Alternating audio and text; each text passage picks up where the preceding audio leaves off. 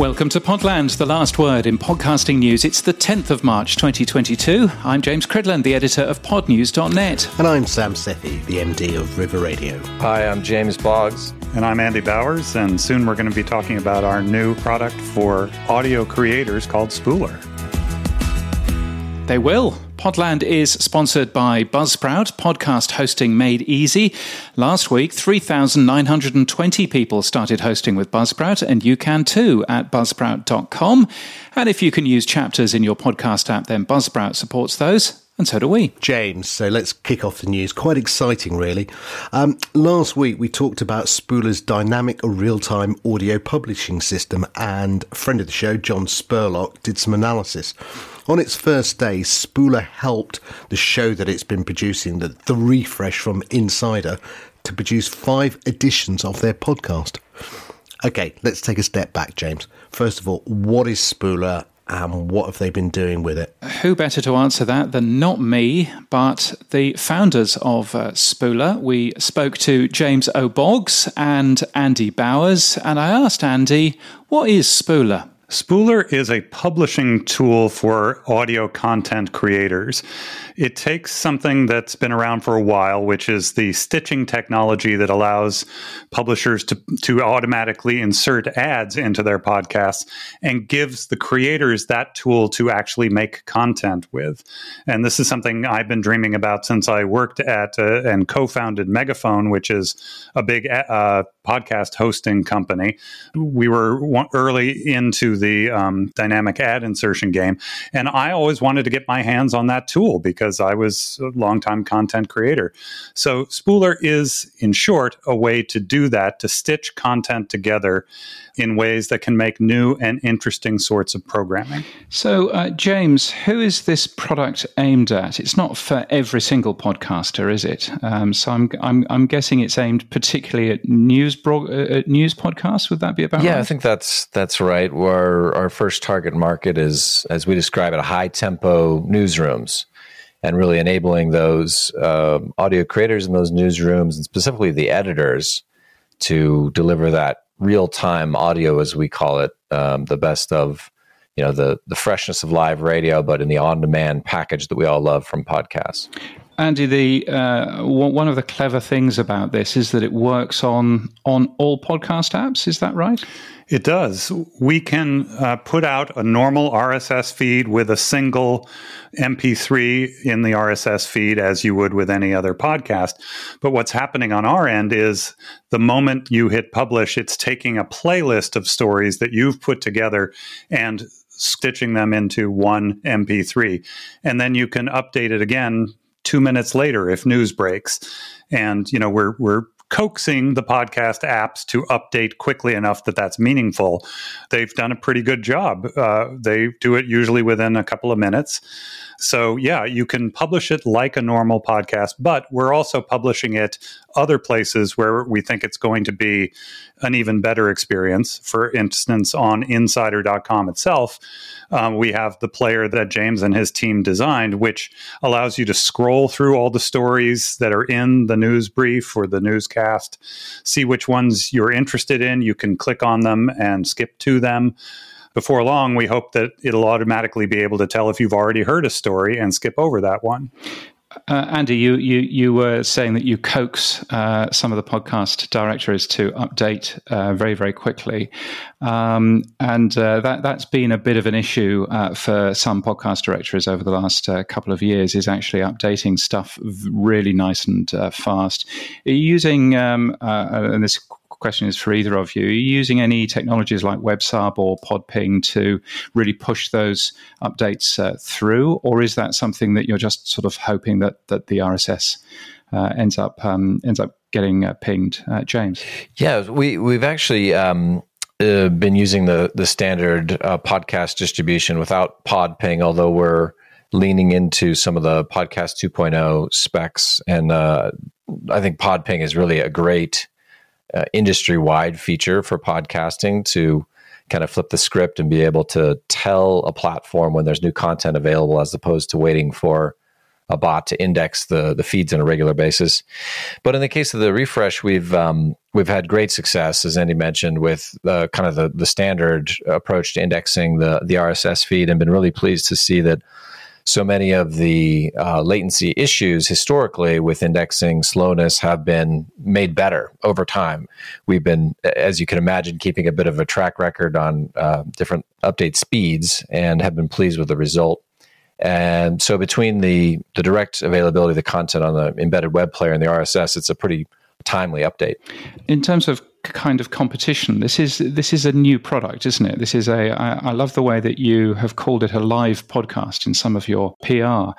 It, it's a brand new product, and I'm wondering who it's up against. Are you up against those daily podcasts that only change once a day, or are you competing against uh, radio's top of our newscasts? What, which are you competing against? I think uh, a little of both, and and neither in a way. What what I think our discussion about the slowness of podcast apps in the past shows us is what a big hole there has been for timely content in the podcast ecosystem altogether. This was a niche we were trying to fill. I love daily newsy podcasts. I listen to many of them. They are literally yesterday's news in many cases. And that's okay because they're doing news analysis, really thoughtful stories, helping you think about things that are much bigger than one moment in time. But just this morning, there were all sorts of breaking stories on Ukraine, and there will be for the foreseeable future. And that's something that deserves a place in on demand audio as well. That's what we think we're competing against, which is, I mean, there, there are a few places doing timely ish updates, but ours we can publish within seconds uh, when something happens if we're ready for it.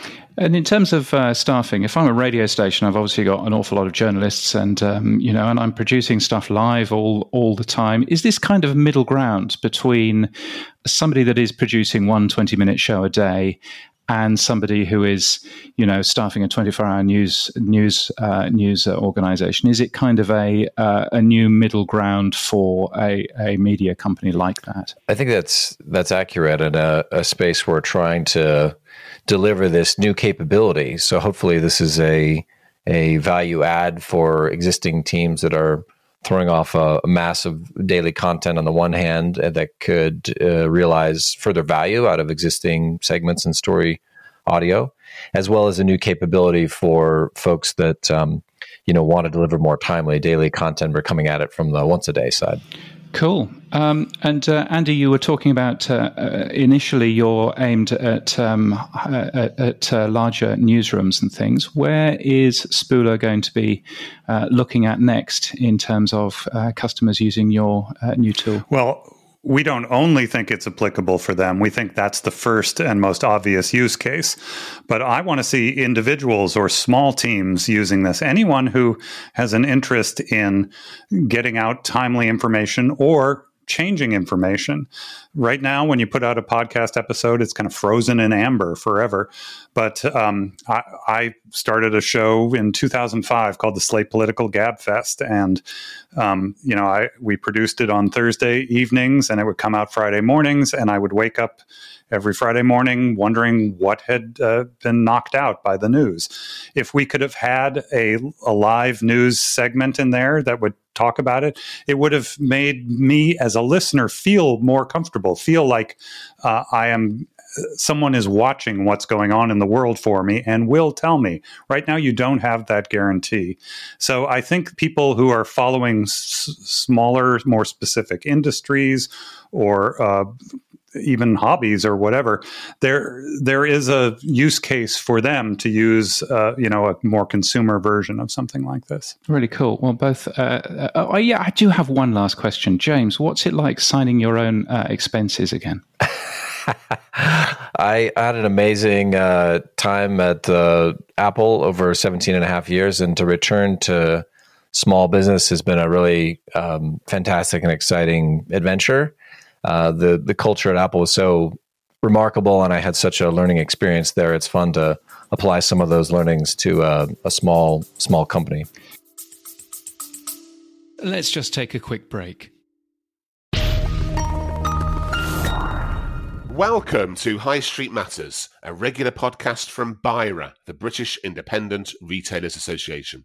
My name's Steve Dyson, and I'm a journalist who's interviewing top business owners and experts here at BIRA about issues which impact independent retailers today. We'll be talking to a cross section of our members from around the UK, from single retail outlets to small chains, and from large department stores to leisure and hospitality. We plan to provide top tips to help businesses stay ahead of the retail curve. High Street Matters. Thanks for listening.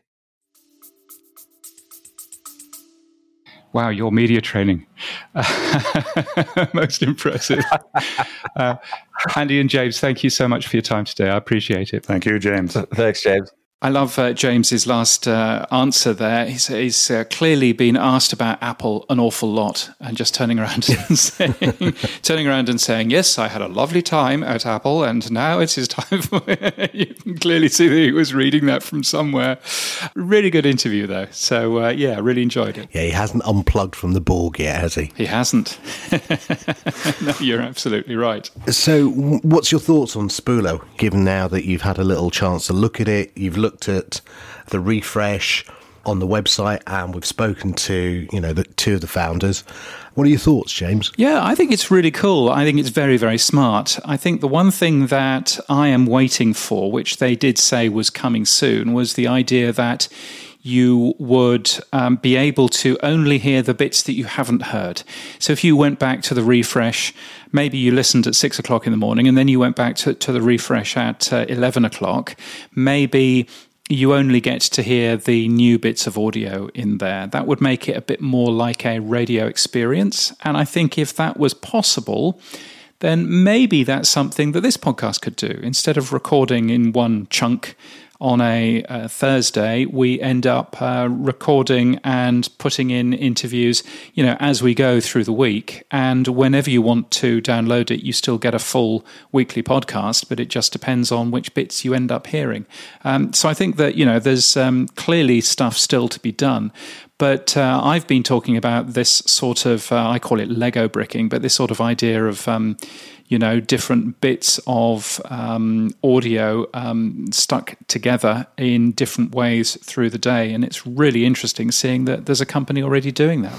Yeah, um, I, I want to say that I would use that on the radio as well. I could see newsrooms certainly using that throughout the day because if you listen to a radio station all day long, the news doesn't really change that much. I know we're in the 24 hour cycle of news, but fundamentally, most of the news throughout, certainly a breakfast show or a drive time show, will, will be fairly static and just repetitive, but it will change from the morning to the evening it could be a great tool for the newsrooms. Yeah, I think it could. I think, you know, the question is how much they're going to essentially rebuild a radio playout system like, uh, you know, RCS Master Control or that sort of thing, or Zetta as it is now.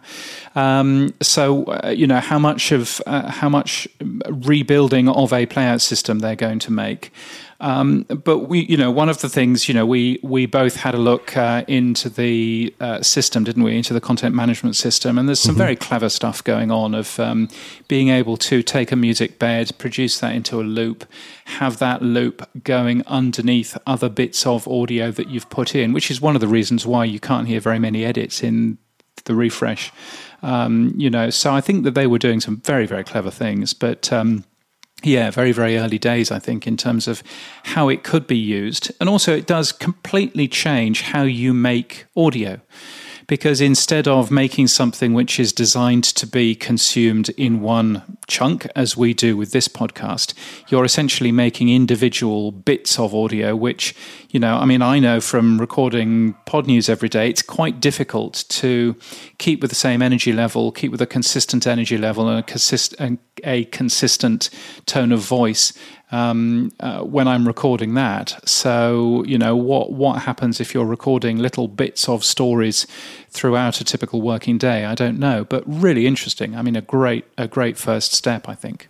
The only thing that's going through my head when you talked about, you know, having a fundamentally a refresh of the news throughout the day is how would I know I wouldn't want to just keep going back to the same podcast. Going, oh, anything new? Anything new? Should I should I check? So I wonder if it's going to have any notification system that will alert me to an update. Well, it was certainly interesting hearing them talking about. You know, we're looking at the podcasting 2.0 uh, spec and all of that. So interesting hearing them talking about that side.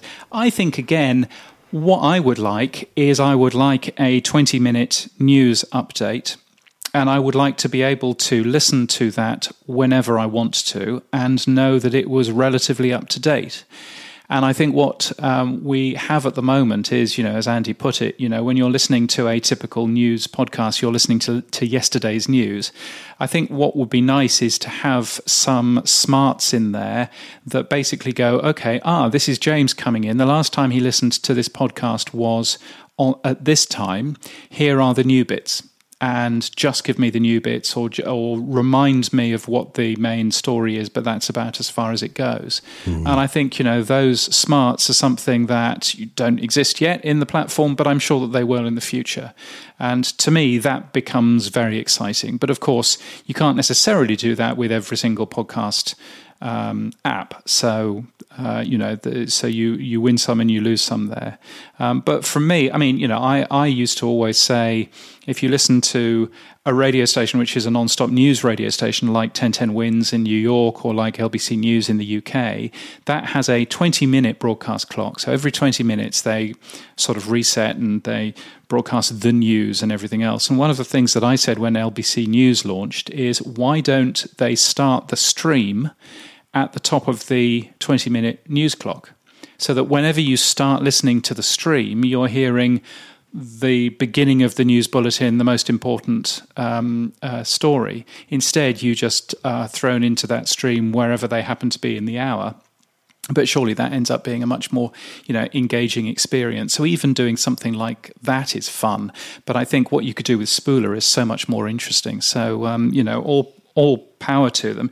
And I, and I should also say, really nice interviewing two people who are in the podcast industry who both connected using decent uh, headphones, decent microphones, you know, and it was a proper experience rather than too many people who you contact who are, you know, in the podcast industry who think that we're going to be happy with just a laptop microphone. Mm. It's it's fine, but uh, you know, um, I think it does say something if you end up, um, you know, connecting to a podcast company and they're pro- using proper, uh, you know, podcast gear. Exactly.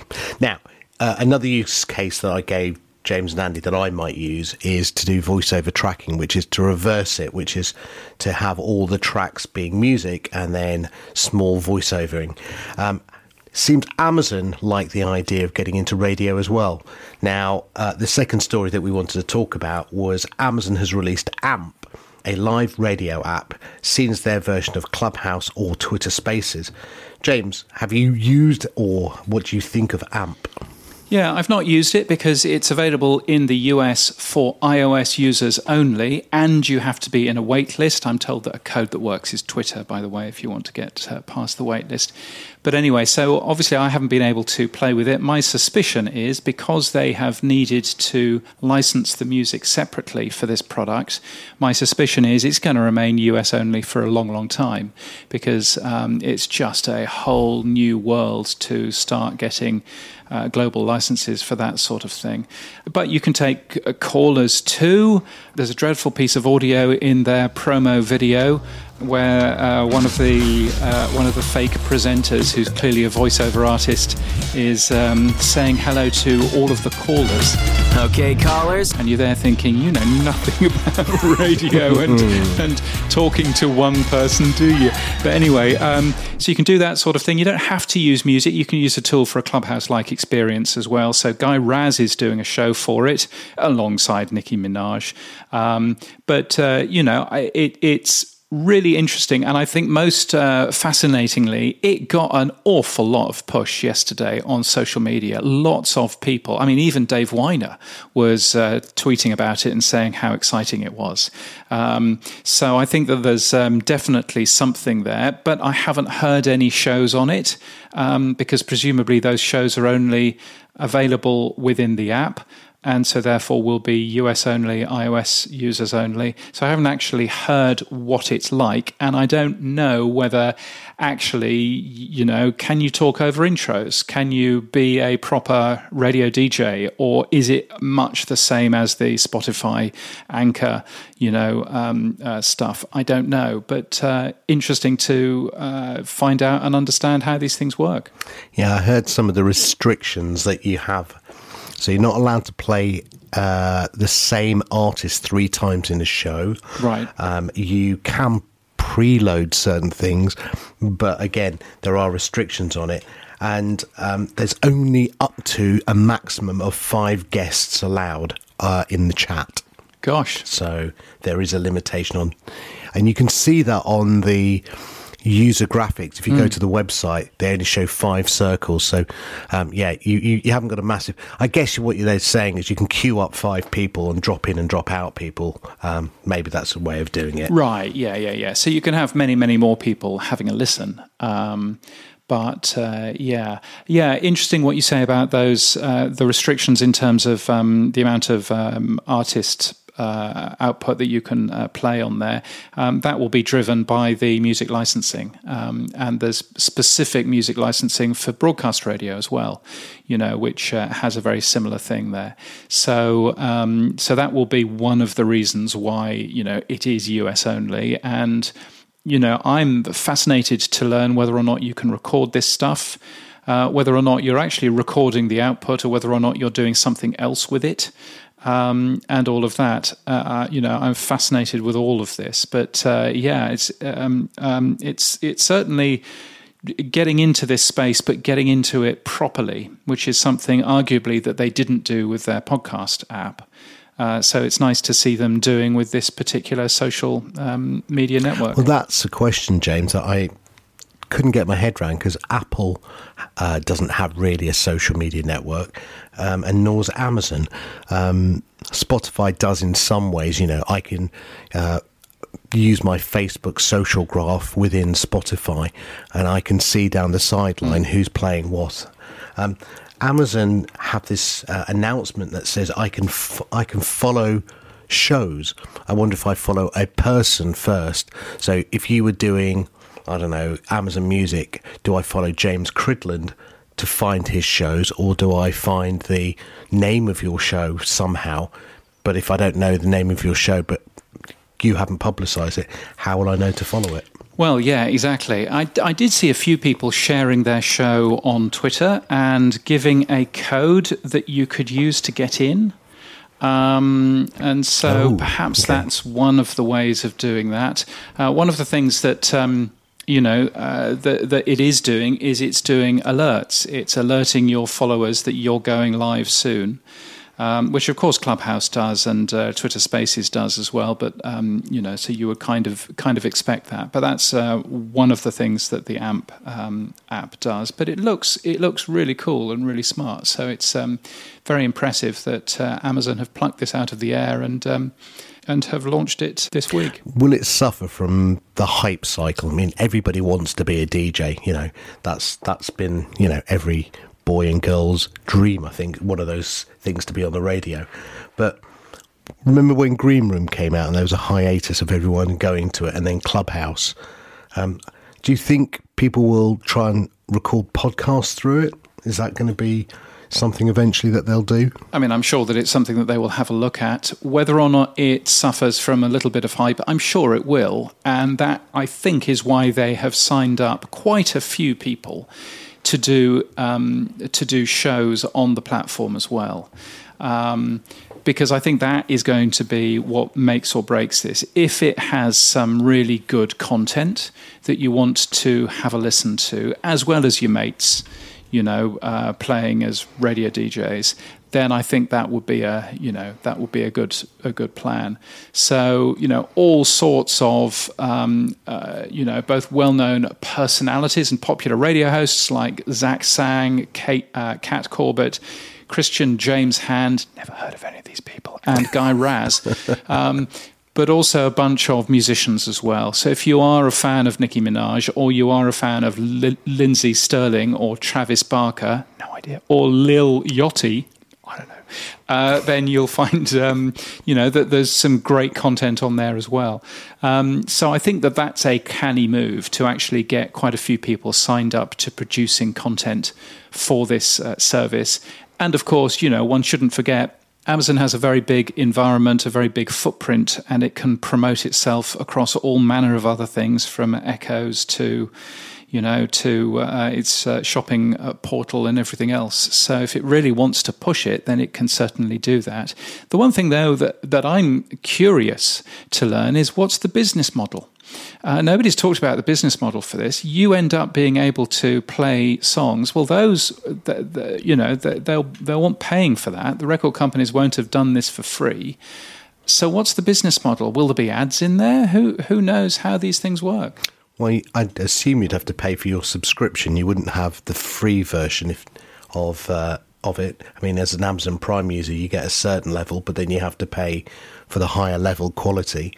Um, but I thought you said something really interesting. Actually, I hadn't thought about the output. It just doesn't have to be across the web.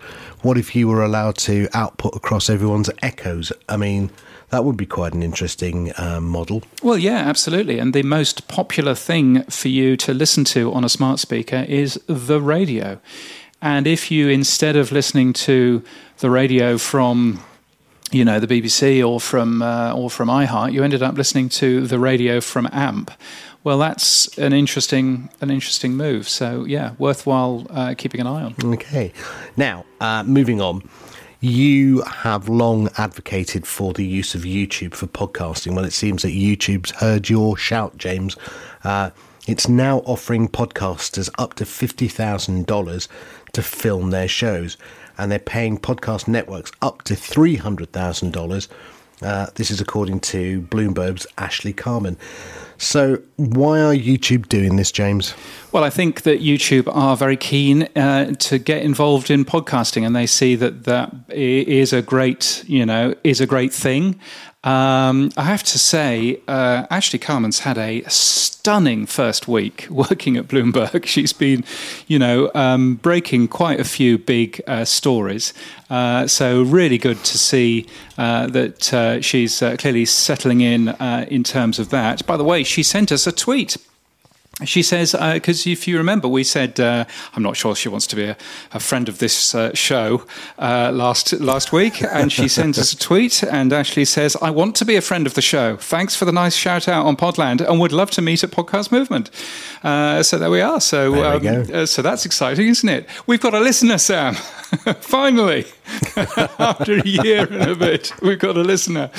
Um, but yeah, so to come back to YouTube, yeah, I mean, her story was that um, uh, you know they're offering podcast networks up to three hundred thousand uh, dollars in order for them to start promoting uh, this uh, kind of stuff. Maybe we'll find out at uh, Podcast Movement Evolutions. They have just announced that Kai Chuk, who is YouTube's director of podcasting, will be speaking there, and that's going to be the first public presentation from him since starting his current position at the end of last year.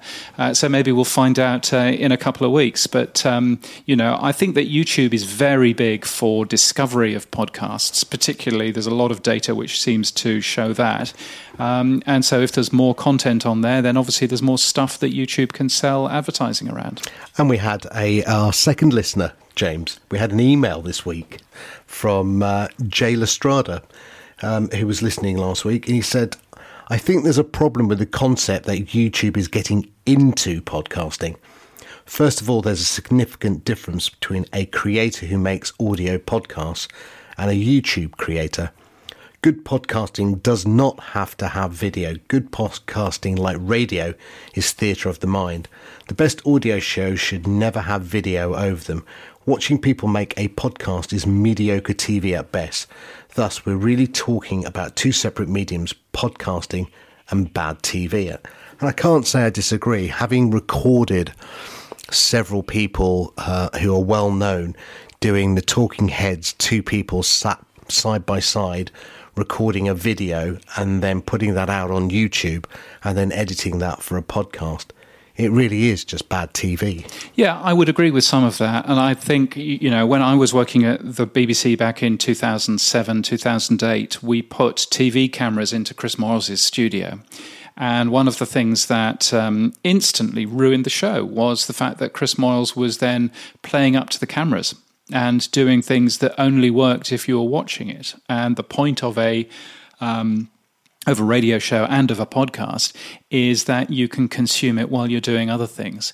Um, I don't necessarily agree with Jay where he, where he says good podcasting does not have video and the best audio shows should never have video over them. I think that you can enhance a show with video, but I think it still remains an audio first experience. So you can have audio first with video.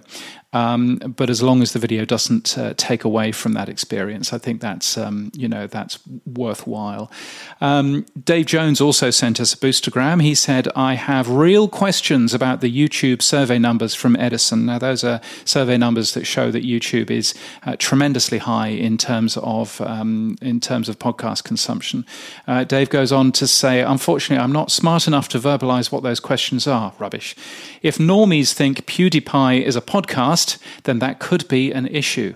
Well, uh, could, could it be an issue, or could it just be that actually the definition of podcast has uh, changed slightly in the last 15 mm. years away from uh, a piece of audio enclosed in an RSS feed to something which is on demand audio first, which is um, what I think a podcast is, if you were to ask me. So, um, but I would certainly agree, you know, Dave, that at the end of the day, those Edison Research uh, surveys are asking people where they listen to podcasts, and if people turn around and say, "I've I've been having a listen on YouTube," then that's what a podcast is, and we probably shouldn't be arguing with that. Uh, Kyrin also adds he's he sent us uh, 1,111 sats, which must be some form of numerology somewhere. But he says uh, anecdotal, but I can provide my experience with podcasting on YouTube. Uh, the main takeaways for me is that it's very handy to send or post a particular link to a video that I wouldn't be able to do elsewhere. Makes a good point. You'll have more variation with things going viral and something just as good sitting dormant forever. And evergreen content, like my book reviews, he says, tend to do better there.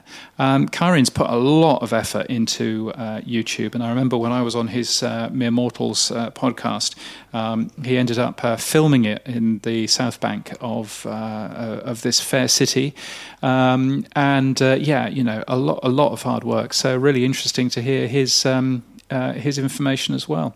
Yeah, I think YouTube is going to become a dominant, not a dominant platform. I think YouTube is going to become a more um, channel that podcasters have to think about. Um, we are going to see, like for example, Headliner now does an auto post to YouTube if you want it to, um, and we talked about other platforms last week uh, focusing on YouTube. Um, I guess we'll hear from the guys at, at uh, YouTube at Podcast Movements what their plans are. Maybe that's the big reveal. Indeed. And of course, YouTube is in competition with uh, TikTok. And um, according to Rephonic, at least, podcasters are ignoring TikTok. Apparently, are you a big TikTok user, James? I, have never, I've never opened it. Um, I did discover that oh, they've gosh. got a very good radio station here um, uh, on the on the DAB. It's called TikTok Trending.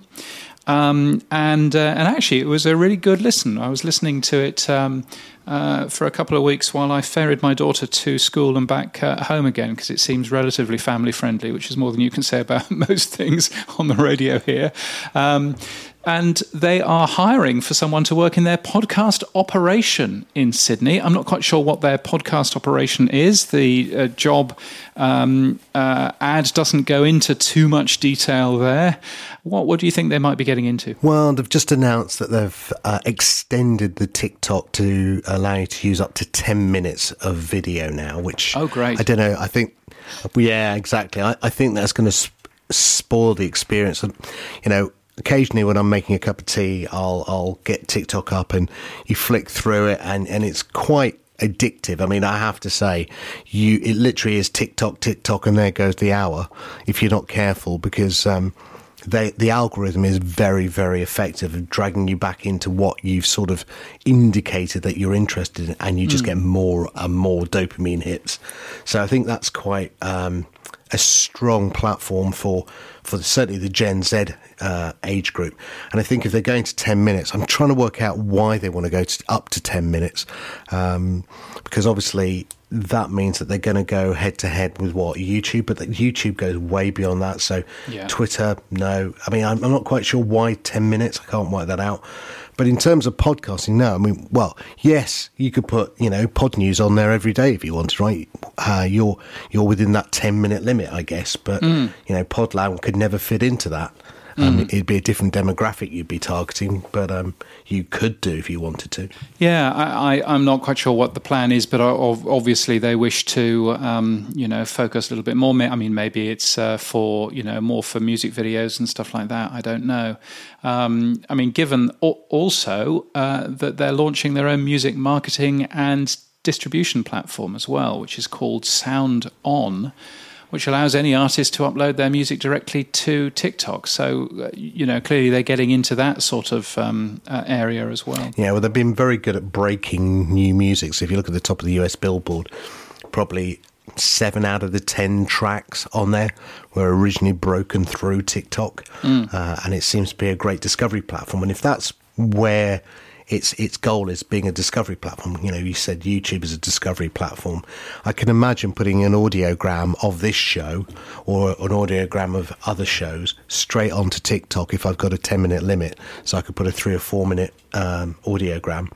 You know, I guess it's just a another channel if yeah. you're a podcaster that you distribute your content to. Yeah, and that's uh, what the details from uh, Rephonic were saying that it's uh, really uh, good to be able to promote uh, individual shows. Uh, it's got more than 1 billion users, and um, it seems to be doing well. It's, uh, you, have written here um, in the mm-hmm. script, Sam. You've written that they did four billion dollars worth of advertising last mm-hmm. year. So just to put yep. that into context, that's at least five times bigger than the entire podcast industry. Well, if you look at it in terms of the US, it's probably at least 2 mm-hmm. times bigger than the global podcast industry. Um, so TikTok is a pretty big thing. So uh, yeah, interesting to see if they jump in in terms of podcasting um, then we'll see what happens there. And those figures, just so you know, are from our good friend Matt Deegan from the Media Show. Well, there you go. If you're a fan of uh, the Media uh, podcast, then you should go and uh, take a listen with uh, Matt this week. It's uh, also got me on it. Uh, so there you go. Hooray! Hooray! Well, which was great fun to do and particularly strange because he was on a delay of about three seconds. So, you know, I would finish talking and then there'd be this sort of pause, and I would think, did Matt like that answer? Did Matt not like that answer?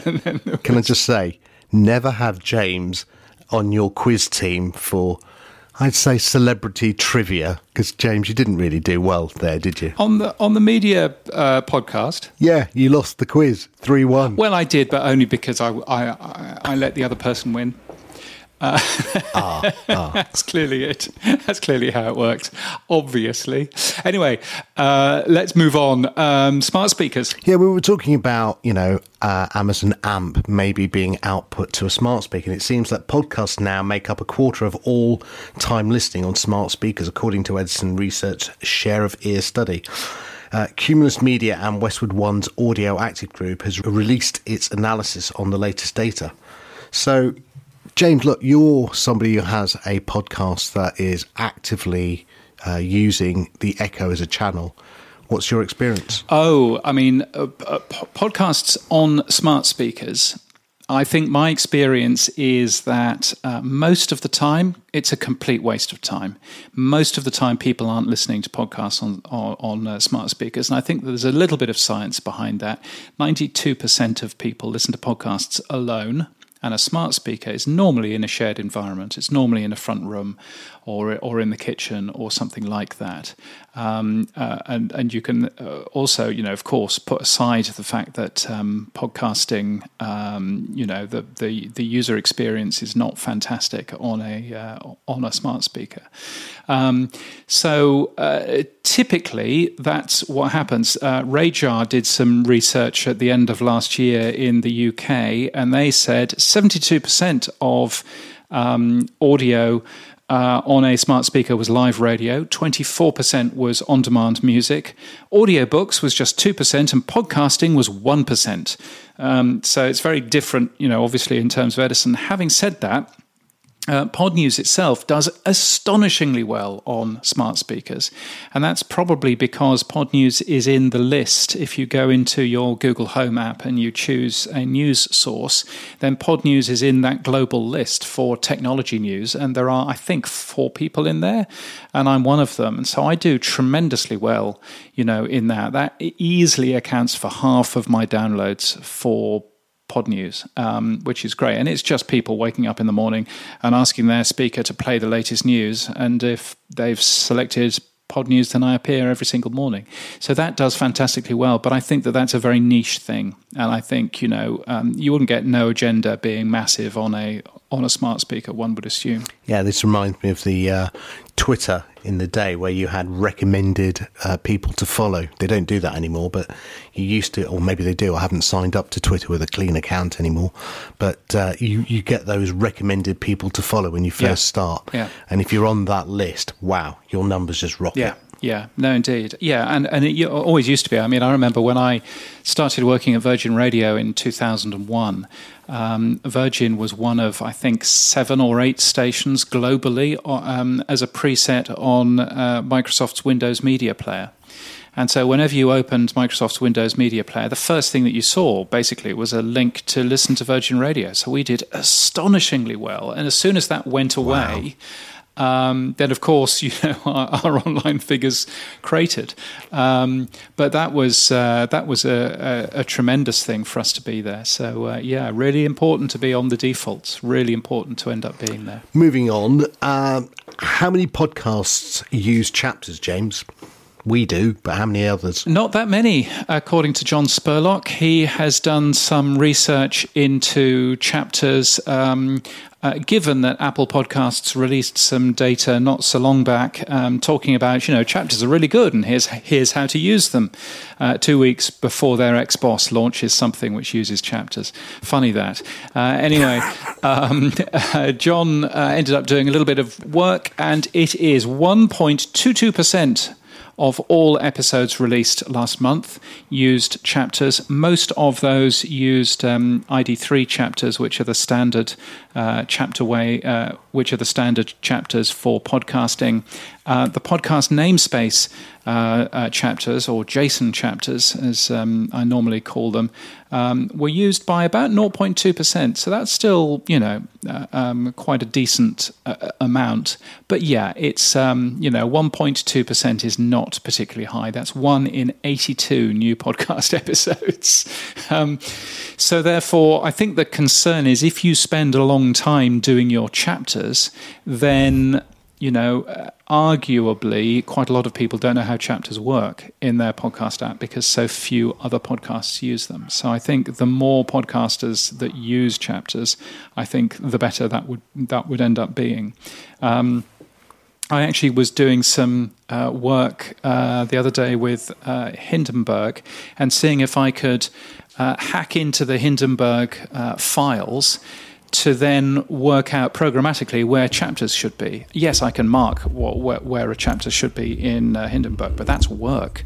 Um, and if I've got little music jingles uh, starting at the beginning of uh, every single section as I do, well, uh, can't I end up pulling out where the chapters are? So I've actually done that work, and that was quite easy to end up doing. Um, what I haven't done is I haven't incorporated it yet into the um, uh, into the magical script that produces a Podnews um, uh, you know output. But uh, yeah, you know I can see there being some benefit in in adding chapters into that too. Yeah, I think it's more of a UI problem than it is anything else. I mean, we do this religiously because we, we would like people to be able to, you know, pick and choose the stories they want.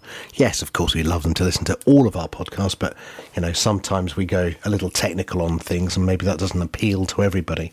Um, so we always think chapters work for our listeners, but I'm quite surprised that the number was so low, James. I am really surprised. Yeah, yeah, no, and, I would certainly agree. I, I, mean, the last time I looked into chapters was before Apple Podcasts had their redesign, and chapters were virtually invisible in Apple Podcasts. It was uh, really hard to find them, and they have been. AAC only for a long time in Apple. Now it works with uh, MP3 as well, but they had been AAC only. So as a result, you know, virtually nobody was using them. Um, but I agree. I think that they are a useful thing. Um, arguably, some people could turn around and say, well, aren't they a good way to skip the ads? And uh, I think there's a bit of truth in that. But I think most of um, you know most of it is is just you know it's just really helpful being able to, particularly if you're given a long podcast as ours is turning into, uh, it's particularly easy. Then I think particularly helpful to be able to link through so that people can skip through to the content that actually interests them. Uh, just last thought on there. I wonder what the percentage of transcripts attached to podcasts is as well as a as a number? Would it be equally low? Oh, I would have imagined that it will be far far lower, given that um, the only method of ad- adding transcripts to podcasts is the podcast namespace, and so therefore you're already talking quite a small amount of um, you know amount of take up anyway.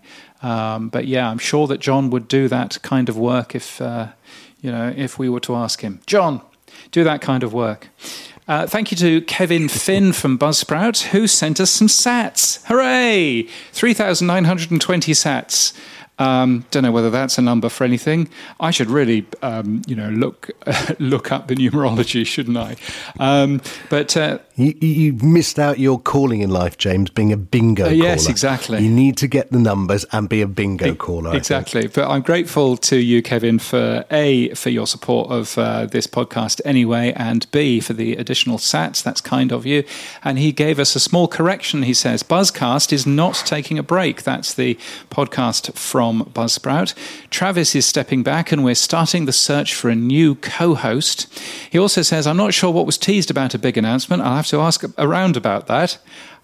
Um, so, given given that he's very very important there, one would assume that the big announcement isn't quite as big as it might be. I did go and um, see if I could find out uh, what they actually said about the big announcement, but uh, that particular mini episode of Buzzcast has now been removed, so I can't even find out what that is.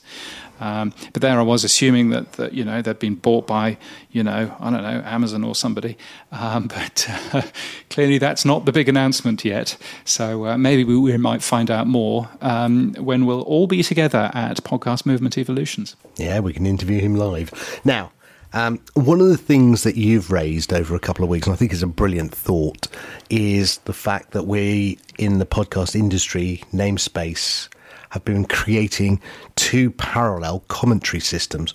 One is using uh, boostergrams, so attaching a comment with a Satoshi payment, just as you heard from Kevin. And then the other one is mm. the work that we've been doing, or I say we, they have been doing with um, ActivityPub and creating a co commenting system that works across multiple clients, such as Castopod and Podfriend.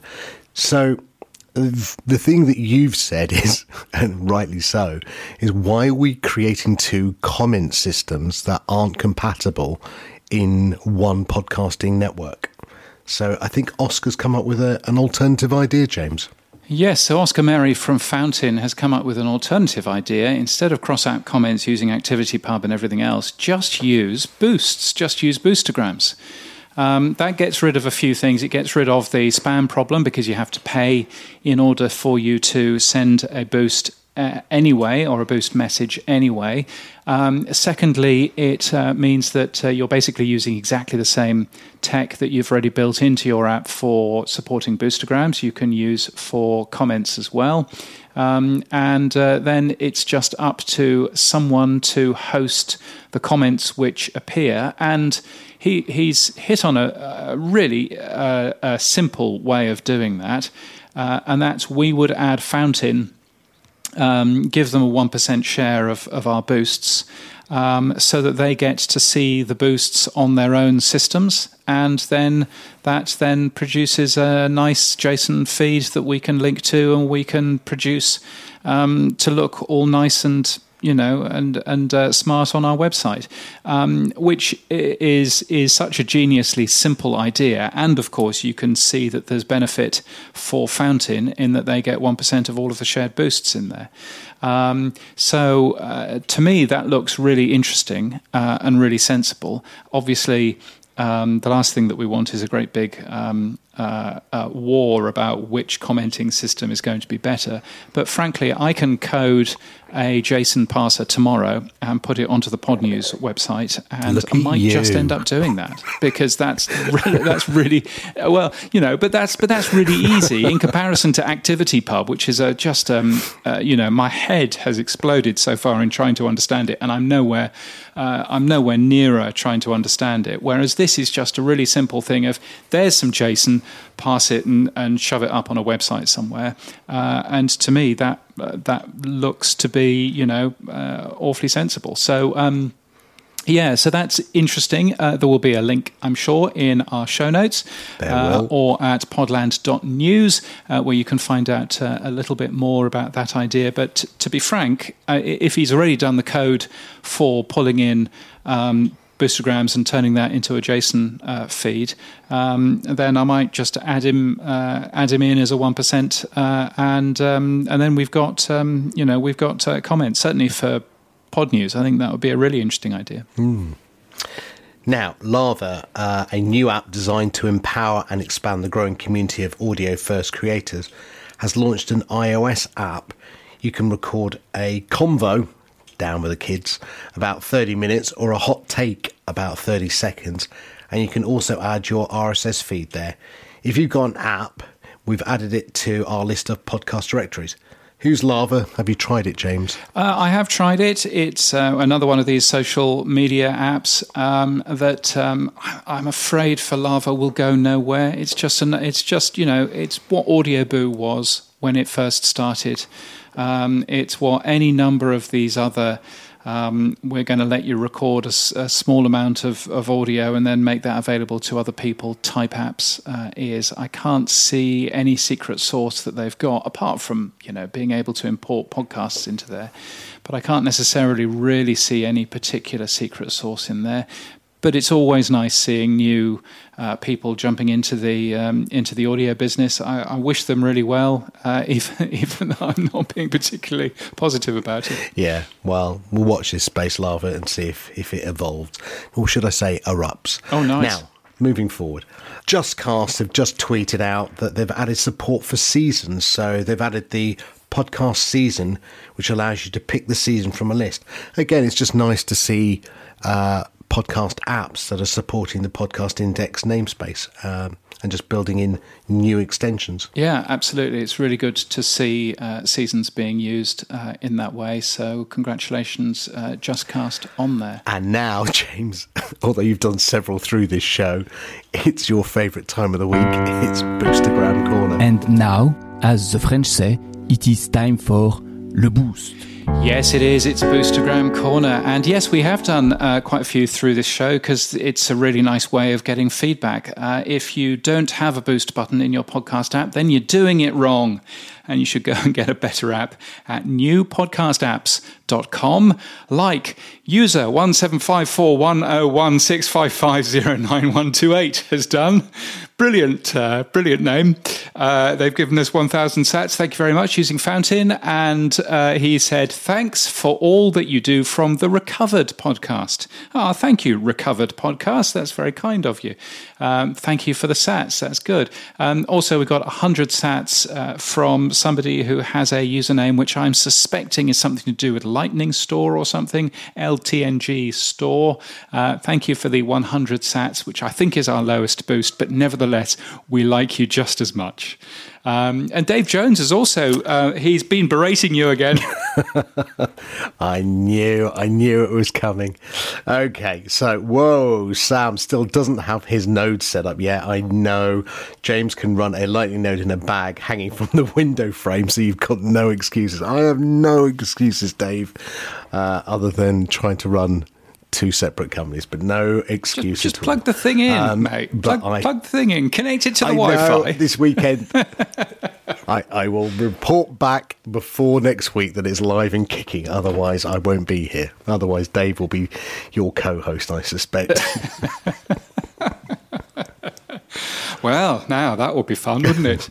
uh, thank you, Dave, for that. Uh, much appreciated. And, uh, you know, genuinely, it's great to get uh, feedback. Um, so uh, please do uh, send us your feedback either through Twitter um, or through the Boostergram um, function in your podcast app. New podcast apps is the place to go. Hey, I'm looking forward not just to going to Podcast Movement Evolutions in a couple of weeks. Um, and my goodness, I've had to, I've done all of the paperwork so far in terms of getting into the US. I've got my ESTA sorted out. I've got my um, I've paid for my COVID test.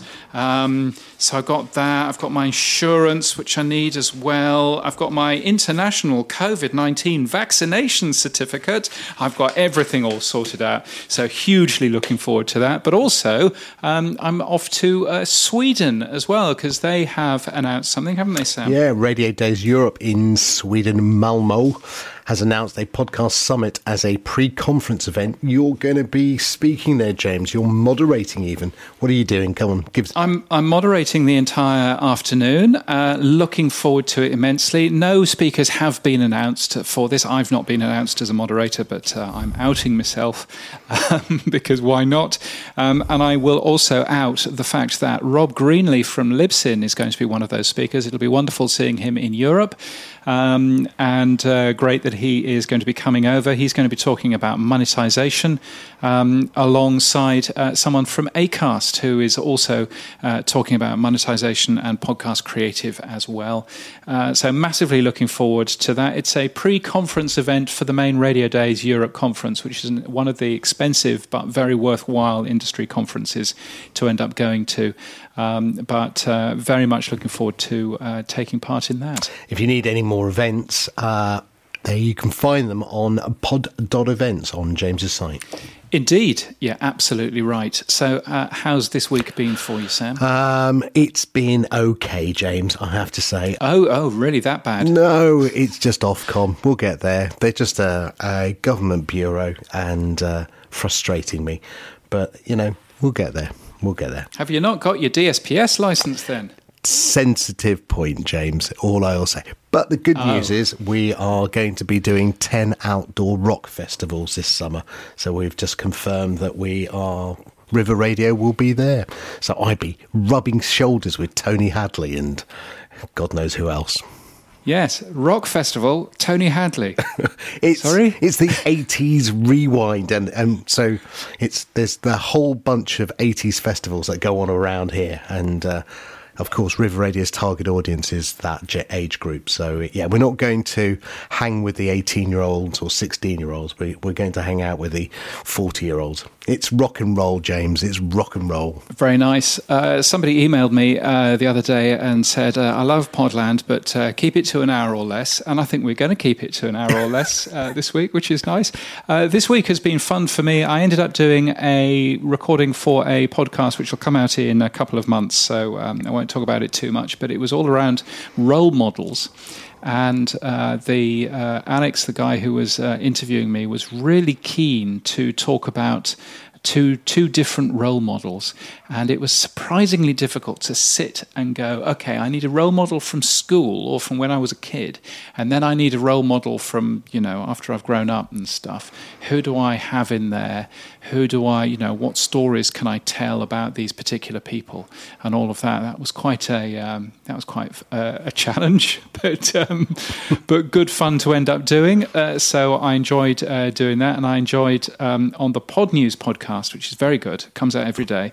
Uh, I enjoyed the other day um, being uh, a bit of a DJ with the Amazon Amp music um, and uh, talking talking in the gaps in between some of the vocals uh, on there, and that was great fun. So I rather enjoyed doing that. Um, the music for that, I believe, is going to be. Um, I believe I'm getting some new music for that in the next uh, couple of weeks. So, looking forward to giving the Pod News podcast a little bit of a refresh. Should be fun. Mm. Mm. And uh, that's it for this week. If you enjoyed this show or any of our previous shows, please tell your friends on Twitter or LinkedIn about us. Uh, you can also find us on at Podland News across those social networks, or just retweet any one of our episode posts. And you'll find all our previous shows at www.podland.news. Uh, are we on uh, TikTok yet, Sam? Uh, it'll be the same time as we get. I get on to uh, yeah, running my node. So let's see. well, let's see. Uh, if you want daily news, you should get Pod News. The newsletter's free at podnews.net. The podcast can be found in your podcast app. All the stories we've talked about in Podland today are in the show notes, and we use chapters and transcripts too. Our music is from Ignite Jingles, and we're hosted and sponsored by our good friends at Buzzsprout. Keep listening.